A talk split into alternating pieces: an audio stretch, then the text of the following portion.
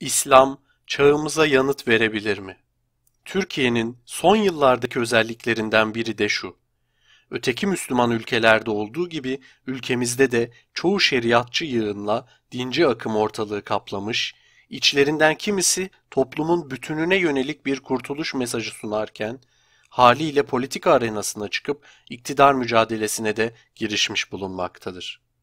İşin ilginç yanı, İslam'ın kendisi de bu mesaja malzeme vermektedir. Çünkü o, vaktiyle zamanın koşulları gereği bir devlet dini olarak doğdu. Hemen her konuya el attı ve düzenlemeye kalktı. Bu niteliğini çağımızda da sürdürmeli mi? Yok mu dinde başka bir yorum? Bu sorunun yanıtını aramak bizim görevimiz değil. Bize düşen şu sadece. İçinde yer aldıkları çağın ve toplumun başka gereklerinin yanı sıra cumhuriyetle de uzlaşmayı reddeden bu akımlarla ideolojik bir hesaplaşmaya girmek kaçınılmazdı. Çünkü yalnız Cumhuriyet'in kurumları değil, Türkiye'nin 150 yılı aşmış aydınlanma hareketinin de bütün değerleri tehlike karşısındadır.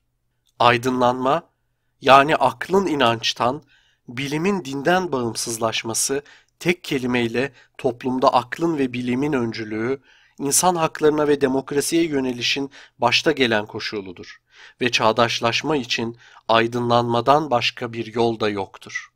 Bizim için asıl kurtuluş mesajı da onda. Bu hesaplaşma bir süre var ki en saygın kalemlerce başlatılmış bulunuyor. Bağnazlığın kurşunlarına hedef olup yaşamını bu yolda yitirenler de var. Özetle kıran kırana bir mücadeledir sürüyor. Batı'da birkaç yüzyıl önce başlayıp bir çözüme varmış kavga bizde yeni yeni başlıyor. Daha doğrusu kızışıyor. Türkiye'de aydınlanmanın Abdullah Cevdet'ten başlayarak bu yolda ömür tüketmiş nice büyük kalemlerini unutmuş olmadan söyleyelim bunu. Dine dayanıp toplumun bütününe yönelik bir kurtuluş mesajı ileri sürenlere de şunu hatırlatmış olalım. Böyle bir mesaj kanıtlarını kendi ilmi halinden alacağından din giderek dinin dayandığı temeller de kutsallık zırhına bürünme hakkını kaybeder ve akılla bilimin sorularını yanıtlamak zorundadır. Aslında hiçbir dinin akıl ve bilim alanı içinde kalmak koşuluyla bu sorulara vereceği bir yanıt olmamıştır. Ya İslam'ın? Göreceğiz. Bu kitap, çağlarındaki gelişmelere uyarak dini salt bir vicdan işi olarak görüp onu yüreklerinde taşıyanlara saygıyı elden bırakmadan eğilecek konularına. Bu tartışmayı da onlar başlatmış değil zaten.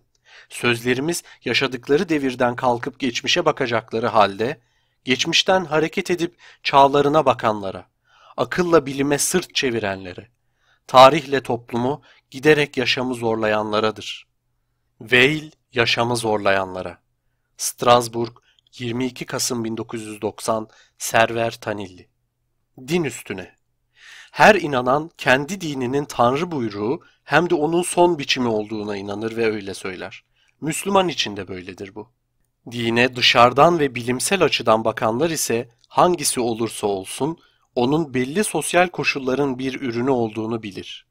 Sosyal olduğu kadar tarihseldir de din. İnsanlığın gelişmesinde belli bir aşamada ortaya çıkmıştır. Nasıl? Hangi gereksinmeye yanıt verirdin? Bilim ve felsefeden ayrılığı nerededir?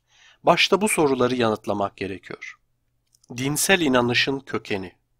Din insanın kutsalla ya da daha somut bir deyişle Tanrı'yla ilişkili inançlarının ve bu inançların kapsadığı dogmaların ve ibadet biçimlerinin tümü.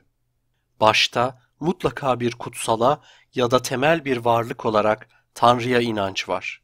Onun yanı sıra da dogmaların ve tapınmanın çeşitli biçim ve görünüşleri. Dinleri, örneğin bir İslamlığı Hristiyanlıktan ayıran da daha çok bu dogmaların içeriği ve ibadetlerin türü. Yalnız kutsalla yetinen, örneğin Budizm gibi tanrısız bir din olabilir ama dogmasız ve ibadetsiz din olamaz. Din denince anlaşılan aşağı yukarı bu. Yanıtlanması gereken ilk önemli soru da şu. Din denen olguya yol açan ne? Dinin kökenini açıklama çabası ilk çağ düşünürleriyle başlar. Sofist filozof Keoslu Kiritias'a göre din, insanları ahlak ve adalete yöneltebilmek amacıyla onları korkutmak için uydurulmuştur. Platon da bir bakıma bu açıklamadan esinlenip Devlet adlı eserinde yönetenlerin yönetilenlere devlet yararına söylemesi gerekli kimi güzel yalanlardan biri olarak bakıyordu dine. Ya tanrılar? Sonraki Yunan düşünürlerinden biri olan Euhemeros'a göre tanrılaştırılmış birer insandı onlarda. Rönesans'la beraber dinleri incelemede yeni bir dönem başlar. Doğaldır da bu. Akıl çağına yönelmiştir insanoğlu. Ne var ki dinin kökeniyle ilgili olarak gerçekten yeni sayılabilecek yorumlar ancak 18. yüzyılda görülür. Rahip Lafitau ilkel tapınçları ilk çağ kültlerine bağlar. De Brosse dinin kaynağını insanın davranışında aramanın mümkün olduğunu öne sürer. Bir yandan Kant'ın, Hegel'in, Marx'ın, Comte'nin felsefi sistemleriyle beslenen bu yorumlar 19. yüzyıldaki çalışmalar için çıkış noktaları olur. Bir tarihten sonra ise çeşitli yöntemlere dayanan birkaç yorum grubu belirir. Bir dil bilgini olan Max Müller, dini dilin bir hastalığı sayar. Edward Taylor, dinin kökenini ilkel animizmde arar. William Robertson Smith, Salomon Reinach ve başkaları totemizmi, James George Fraser, büyüyü, Emil Durkheim toplum düzeninin emredici hükümlerini, Levi Bruhl ise kolektif psikolojiyi dinin kaynağı olarak görürler. Psikanalizin kurucusu Sigmund Freud'a göre ise tanrıların üç ana işlevi vardır. Doğanın uyandırdığı dehşeti uzaklaştırmak, insanı yazgının acımasızlığı ile barıştırmak, toplu yaşamanın insana dayattığı acıları ve yoksunlukları ödünlemek. Bütün bunlar arasında Marksizmin yorumu özel bir önem taşıyor. Nasıl ve nereden girmeli konuya? Bilindiği gibi Alman filozofu Hegel'e göre din, insan ile mutlak arasındaki ilişkinin gerçeği simgesel biçimde dile getiren anlatımıydı. Hegel'in bu düşünceci yorumu maddeci felsefenin eleştirisiyle karşılaştı. Bu eleştirinin din çözümlemesi alanındaki en önemli ürünlerinden biri Alman filozofu Ludwig Feuerbach'ın öğretisi oldu. Feuerbach'a göre din insan özlemlerinin manevi dünyadaki iz düşümü, insanın kendi kendine yabancılaşması, insan gerçekliğinin hayal konusu dinsel dünya ile gerçek dünya biçiminde ikiye bölünmesiydi. Dinin özü, insanın özünün yansımasıydı. İşte Karl Marx ile Friedrich Engels'in geliştirdikleri tarihsel maddeciliğin din çözümlemesi hem Feuerbach'ın soyut maddeciliğinin hem de aydınlanma felsefesine özgü doğalcılığın eleştirisine dayanıyordu.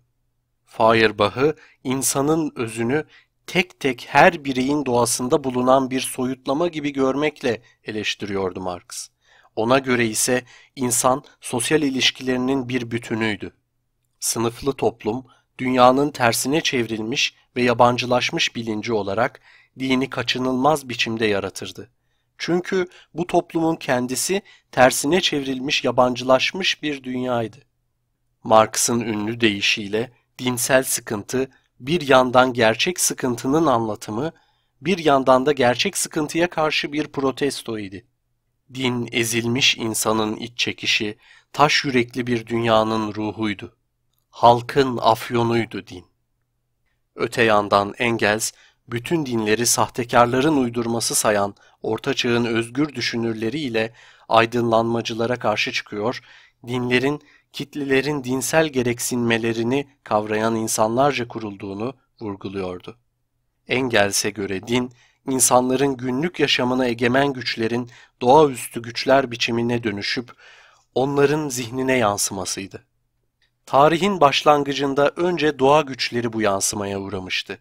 Ardından en az doğa güçleri kadar insana yabancı sosyal güçler, doğal bir zorunluluk görünüşüyle insanları egemenliği altına alınca dinde yansımasını bulan hayali kişilikler tarihsel güçlerin temsilcisi olmuştu. Evrimin daha gelişmiş bir aşamasında çok sayıda tanrının bütün doğal ve sosyal nitelikleri bu kez soyut insanın yansıması olan tek tanrıya aktarılmıştır. Önemli olduğu için biraz daha açalım konuyu. Marksizme göre din, sosyal bilincin belli bir biçimi, insanlara egemen doğal ve sosyal güçlerin onların kafalarında doğaüstü hayali bir kılığa bürünmesidir. Öyle çokça söylendiği gibi ne ezeli ne de ebedidir din. Toplumun gelişmesinin belli bir anında ortaya çıkmıştır. Bu gelişmeyle beraber çeşitli nedenlerle biçimden biçime girmiştir. Tarih planında geçicidir kendisini yaratan sosyal koşulların ortadan kalkmasıyla da kaybolacaktır bir gün. Gelecek zorunlu olarak dinsizdir. Gerçekten tarihin en eski dönemlerinde insanlar hiçbir dini bilmiyorlardı. Din ilkel toplumda ortaya çıkmıştır ve insanın o yüzyıllarda üretici güçlerin düzeyinin düşük olması sonucu doğa güçleri karşısında güçsüzlüğünün sonucudur. Bu güçsüzlük ilkel insanın çevresindeki dünyada insanlara yardım eden ya da onlara felaketler getiren doğaüstü varlıklar olduğu düşüncesine götürmüştür. Vahşi doğadaki güçleri kişileştirip doğaüstü bir güçle de donattıktan sonra onlar üzerinde büyüyle, okuyup üfleyerek ayinlerle etkide bulunmaya girişmiştir. Cinler, periler, şeytanlar, giderek tanrılar böyle doğmuştur dualar, adaklar, kurbanlar ve onların yanı sıra rahipler, şamanlar, papazlar böyle. Sınıflı toplumların giderek sömürünün doğuşuyla doğa güçleri karşısında vahşi ne kadar güçsüz idiyse insan da sosyal güçler karşısında o kadar güçsüzleşir. Sınıf baskısı, adaletsiz sosyal ilişkiler, sefalet, haklardan yoksunluk, umutsuzluk ve tedirginlik yığınların sömürenlere karşı güçsüzlüğü, onları mucizelere, doğaüstü yaşam inancına götürür ister istemez. Başta sömürü düzeninin getirdiği felaketler, insanları tanrı, cennet, gökler saltanatı gibi abuk subuk masallarda kurtuluşa iter. Din, adaletsiz düzenin yol açtığı acılara karşı ezilen kitleler için bir sığınaktır. Ve bütün dinler bir yerde gericidir ve ilerleme düşmanıdırlar. Bütün dinler gericidir. Çünkü ölümden sonra öte dünyada ödüllendirme adına uysallığı, yazgıya boyun eğmeyi vaaz ederek ezilenleri dünyayı değiştirme eyleminden vazgeçirip edilgenliğe iter. Böylece gerçekten adil ve insani bir düzen kurulmasının önüne geçerek sonunda sömürü düzeninin sürmesini sağlar. Giderek payandalar onu. Marx din halkın afyonudur derken bunu kastediyordu. Öte yandan din doğada ve toplumda olan biteni tanrı iradesi gibi göstererek olayları yönlendiren nesnel kanunları reddederek dünyayı tanıma olasılığını yatsıyarak doğanın ve toplumun kanunlarını tanımalarını önler insanların. Giderek bu kanunlardan kendi çıkarlarına yararlanmalarını köstekler. Bu bakımdan da hep bir ilerleme düşmanı olmuştur din. Peki ne zaman sona erecektir bu boş inanç? Sosyalizmle başlayan bir süreç içinde.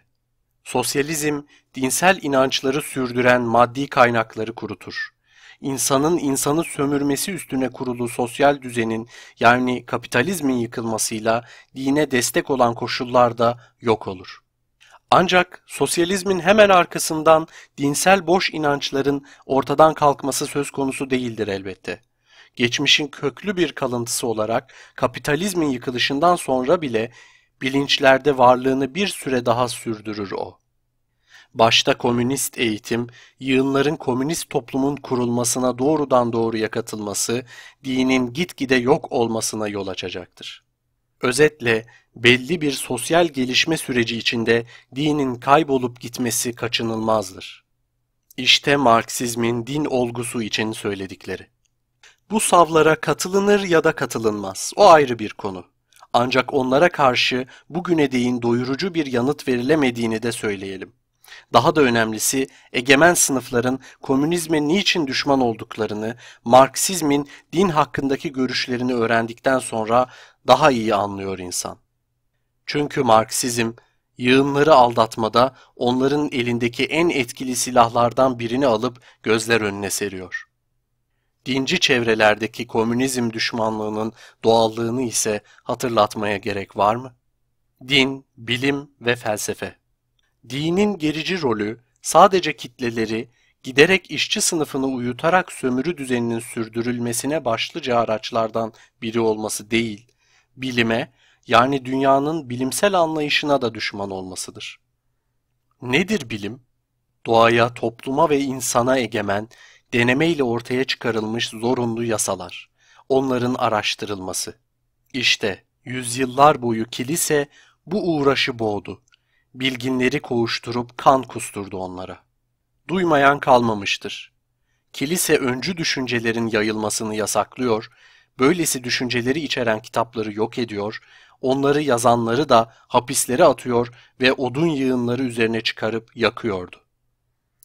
Engizisyon'un öldürdüğü ünlü bilginleri, bir Giordano Bruno'yu, bir Lucilio Vanini'yi, bir Michel Servet'i ve daha başkalarını nasıl olur da unutabiliriz?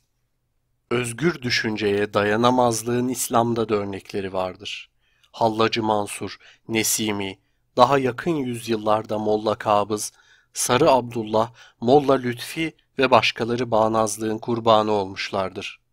Ne var ki bütün çabalara karşın kilise maddi üretimin kaçınılmaz olarak dayattığı bilimin gelişmesini durduramadı. İslam dünyasında ise bilim ve felsefenin hiç de dinin eseri olmayan parlak yıllarından sonraki çöküş döneminin arkasından bilim ve kuşkusuz Hristiyan dünyada olduğundan çok daha gecikmeyle ve dinle ilgili nice saplantıyla çarpışıp boğuşarak yolunu açmaya çalıştı ve çalışıyor. Çağımızda bilimin dev adımlarını reddetmenin güçlüğü içinde batıda ve doğuda din çevreleri bilimle dini uzlaştırıp barıştırma çabası içindedirler. Bu çevreler bilimsel buluşların kutsal kitaplarda yazılanlarla çelişmediği, onlarla uzlaşabileceklerini söyler dururlar. Günümüzde İslamcı çevrelerin İslam dini akıl dinidir, bilimsel buluşların hepsinin Kur'an'da yeri var gibi savları pek bilinir. Bütün bunların arkasında yatan din ile bilim aynı şeydir düşüncesidir. Bir başka deyişle kutsal kitabımızda bütün bilimler vardır. Onu anlamasını öğrenirsek bütün bilimleri yutarız safsatası. Oysa kısır girişimlerdir bunlar. Bilim ve din birbirine zıt şeylerdir. Uzlaşamazlar. Niçin? Bilimde ve dinde başta temel tavır ayrılığı vardır. Bilimde kural belgelemek ya da kanıtlamaktır. Dinde ise inanmak, iman etmektir. Bu bakımdan dinsel tavırla bilimsel tavır arasındaki ayrımı şu cümlelerle dile getirebiliriz. 1. P'ye inanmalısın. Çünkü kutsal kitap ya da dinsel otoriteler P'nin doğru olduğunu söylüyorlar. 2. P'ye inanabilirsin. Ancak ve ancak P'nin doğru olduğunu yeterince yani kuşkuya yer bırakmayacak ölçüde kanıtlayan belgeler varsa. Birincisi dinin, ikincisi ise bilimin tavrıdır. Görüldüğü gibi dinsel tavırda seçme özgürlüğü tanınmıyor. Çünkü Tanrı'nın kefil olduğu bir şey kuşku ve tartışma konusu olamaz. Bilimsel tavır ise her sav karşısında kuşkucu olmayı bir tür bilgi ahlakı sayıyor. Bu kurala göre herkes inandığı şeylerin sorumluluğunu kendisi taşımakla, dolayısıyla yeterince kanıtlanmamış savlara inanmamakla yükümlüdür. Aksi takdirde inanma doğruluğun gerekli ve yeterli koşulu olacaktır ki o zaman bilme ile inanma arasında hiçbir fark kalmaz. Bilimsel tavır için kuşkuculuğun ana erdem olması doğruyu yanlıştan ayırt etme kaygısından kaynaklanır. Oysa dinsel tavır için ana erdem iman etmek, yani kutsal kitaplarla dinsel otoritelerin dediklerine körü körüne inanmaktır. Öyle olunca da din adamının gözünde kuşkuculuk bir tür şeytanca tutum dolayısıyla günah sayılıyor. Böylece ilk fark bir yöntem farklılığı oluyor. Başka ayrılıklar da var bilimle din arasında. Bilim bir bütün olarak sürekli değişmeyi temel alır. Din ise hiçbir biçimde değişmemeyi. Gerçekten bilim gerçekliğe araştırma, inceleme, deneme ile yaklaştığı için sürekli değişir. Bugün sayıları yüzleri bulan bilim dalları böyle ortaya çıkmıştır. Din kuralları ise Tanrı kurallarıdır. Tanrı tanıma göre geçmişi de geleceği de bildiği için kurallarını değişmez biçimde koymuştur. Bu kuralların ortaya çıkışı da deneme sonucu değil, söylentidir. Birisi çıkmış, ben peygamberim, Tanrı adına konuşuyorum. Bana inanınız, arkamdan geliniz demiş. İnananlar ondan alıp inançlarını çevrelerine yaymış ve bütün bunlar günümüze değin gelmiştir. Bunun gibi bilimde gerekircilik yani determinizm ilkesi esastır. Buna göre her olayın bir nedeni vardır. Aynı olaylar aynı koşullar içinde aynı sonuçları doğururlar. Doğa yasası demek olaylar arasında zorunlu ilişkiler demektir. Dinde ise açıklamalar tanrı, melek, cin, şeytan gibi doğaüstü varlıklarla yapılır. Tanrı'nın gazabı ya da isteği, şeytanın, cin ve meleklerin etkinlikleri açıklamalarda büyük rol oynar. Tanrı bir olayda neden öyle istemiştir de ötekinde tam tersini yapmıştır sorulmaz. Çünkü o öyle yapmak istemiştir ve öyle de olmuştur olan. Özetle bilimde yasallık ve onun araştırma ve deneyle bulunup doğrulanır oluşu var. Dinde ise doğaüstü, söylenti ve yorum. Böylece İslam akıl dinidir, akla uygun olan dine de uygundur, bilimsel buluşların hepsinin Kur'an'da yeri vardır gibi sözler bu yaptığımız açıklamalar karşısında havada kalmaktadır. Yalnız İslam değil, hiçbir din akıl dini değildir. Olamaz da.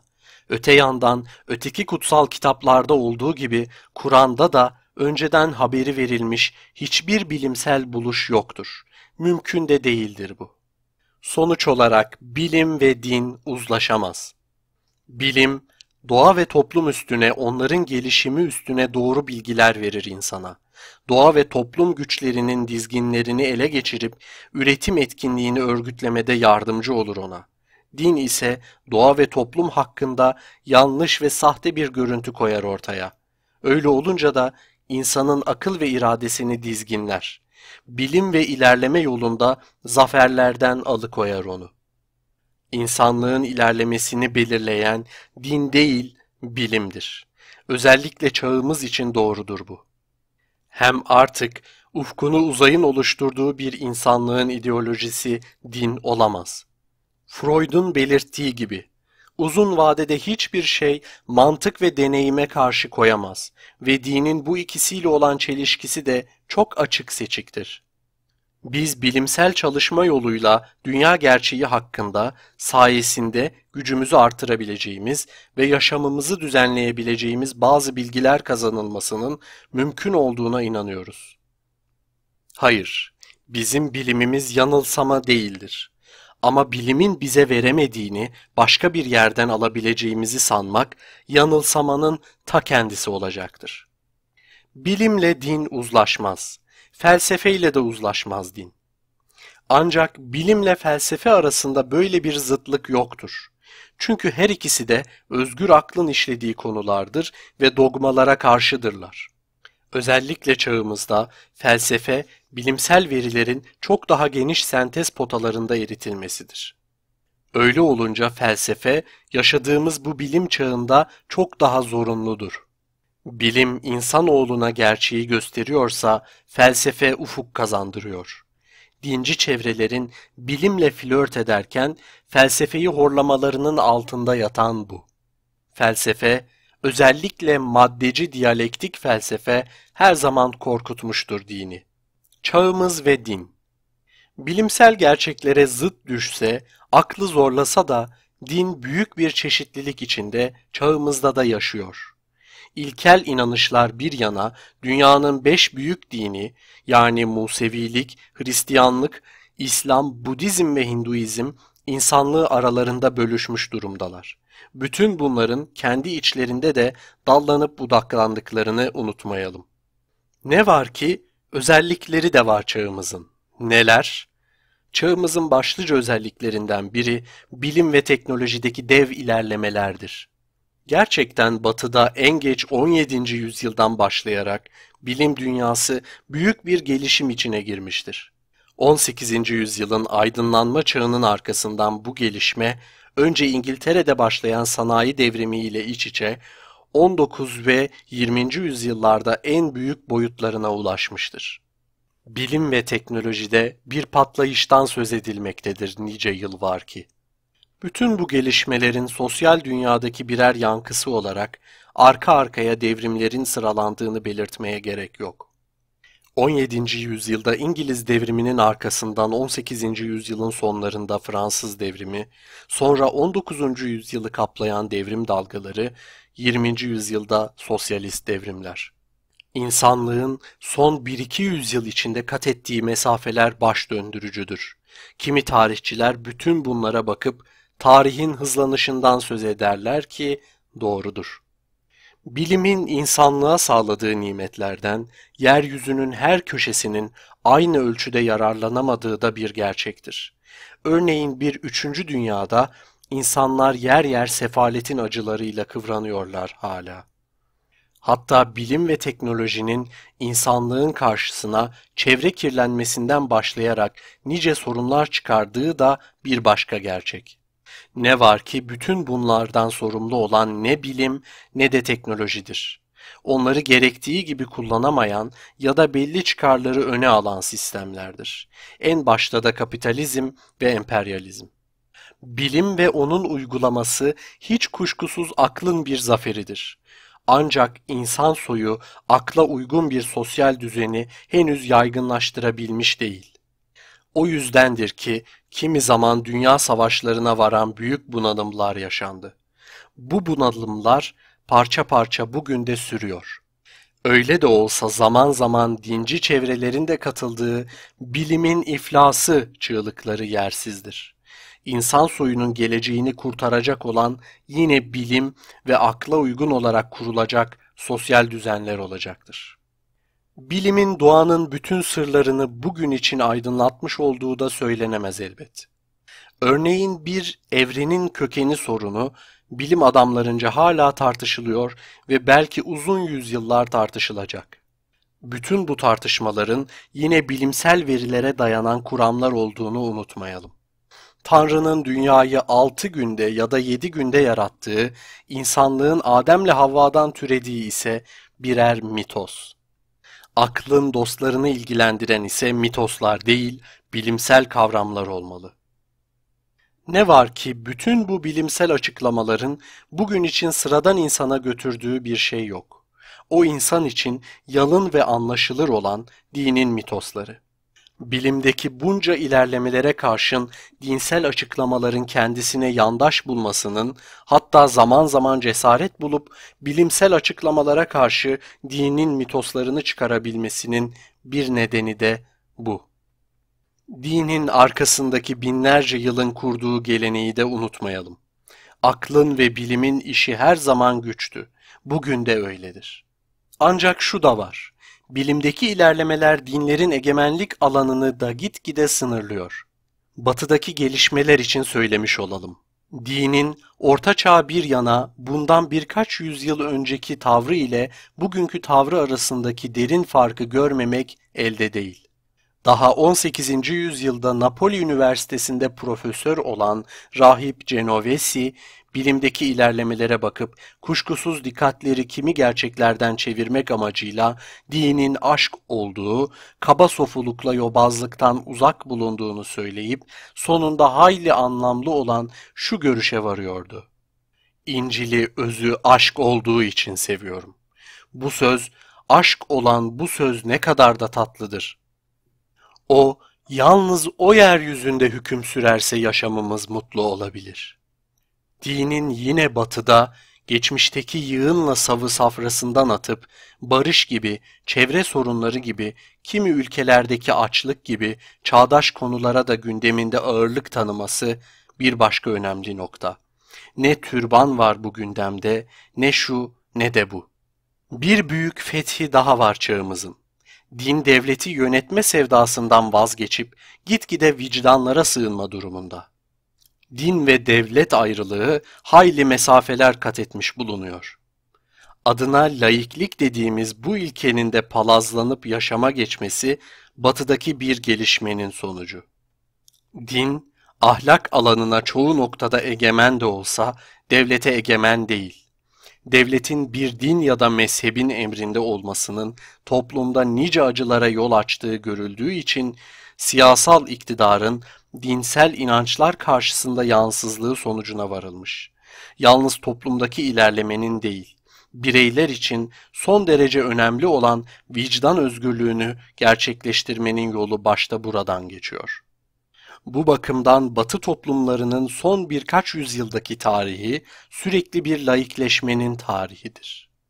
Ne var ki laiklik yalnız Batı toplumları için bir anlam taşıyor değil ve yalnız Batı sınırları içinde kalmış bir olay olmanın çok ilerisinde, dünya çapında bir olay. Örnek mi istiyorsunuz? İşte çiçeği burnunda bir gözlem. Bir yazar geleneklerine o denli bağlı bildiğimiz Japonya hakkında bir takım gözlemlerde bulunurken bunlardan birinin de Japon toplumunun kendine özgü doğulu özellikleri bulunmasına karşın Batı'nın çağdaş, akılcı ve layık düşünce sistemini özümsemiş insanlardan oluşmasını gösteriyor. Ve şöyle diyor. Bütün doğu toplumlarından ayrı olarak orada din, varlığı hiç de duyumsanmayan, yalnız Şintoist ya da Budist tapınaklarında ender olarak anımsanan sıradan bir kurumdur. Dine ne kalkınmanın sağlanması için el açılmış, ne de dinin kalkınmaya bir ayak bağı olmasına izin verilmiştir. Ve ekliyor, Japon toplumunu yöneten kuralların kaynağı din değil, akılcılıktır. Richter ölçeğine göre 5-6 gücündeki çok sık rastlanan depremlerde upuzun bir kamış gibi sallanmakla birlikte ayakta kalan gökdelenlerin yıkılmaktan korunması için kimsenin elinde tesbihle ya da başka yöntemlerle Tanrı'ya yalvardığına tanık olmadım. Toplum geleneksel değerlerini korumakla birlikte yeniliklere tümüyle açık ve akılcılığı yaşamın her yanına egemen kılmış bir olgunluk düzeyindedir bir önemli kuralı yaşamda en gerçek yol gösterici bilimdir kuralını toplum yaşamının gerçekten değişmez kılavuzu yapmış bir doğu ülkesi Japonya. Geleneklere bağlılıkta ilk örnek diye sarıldığımız o ülke. Laiklik derken tüyleri diken diken olan nice aymaz için ilginç bir gözlem. Tekrar edelim, din çağımızda toplum çapında değil sadece birey çapındadır toplumları yöneten kanunların alabildiğine ortaya çıktığı bir dünyada şu ya da bu dinin bütün bir toplum adına mesaj sunması çağını şaşırmış bir anlayışın eseri olabilir ancak. Konuyu bağlarken eklemiş olalım. Çağımız düşünce özgürlüğü çağı inanç yani istediği dine inanma ya da bir dine inanıp inanmama özgürlüğü ise insanın hatta düşünce özgürlüğünden önce kavgasını yapıp elde ettiği onun kadar kutsal bir hak. Bir dine ya da mezhebe inanmak ya da inanmamak kişinin bileceği bir şey. Her ikisi karşısında hoşgörü ise insana saygının bir emri ve asıl olan da insan. Bu gerçeği daha 16. yüzyılda bizim kaygusuz abdal şu özlü dizeleriyle dile getirir ve ne kadar da güzeldir söylediği. Her ne arar isen insanda ara. Kudüs'te, Mekke'de, hacda değildir.''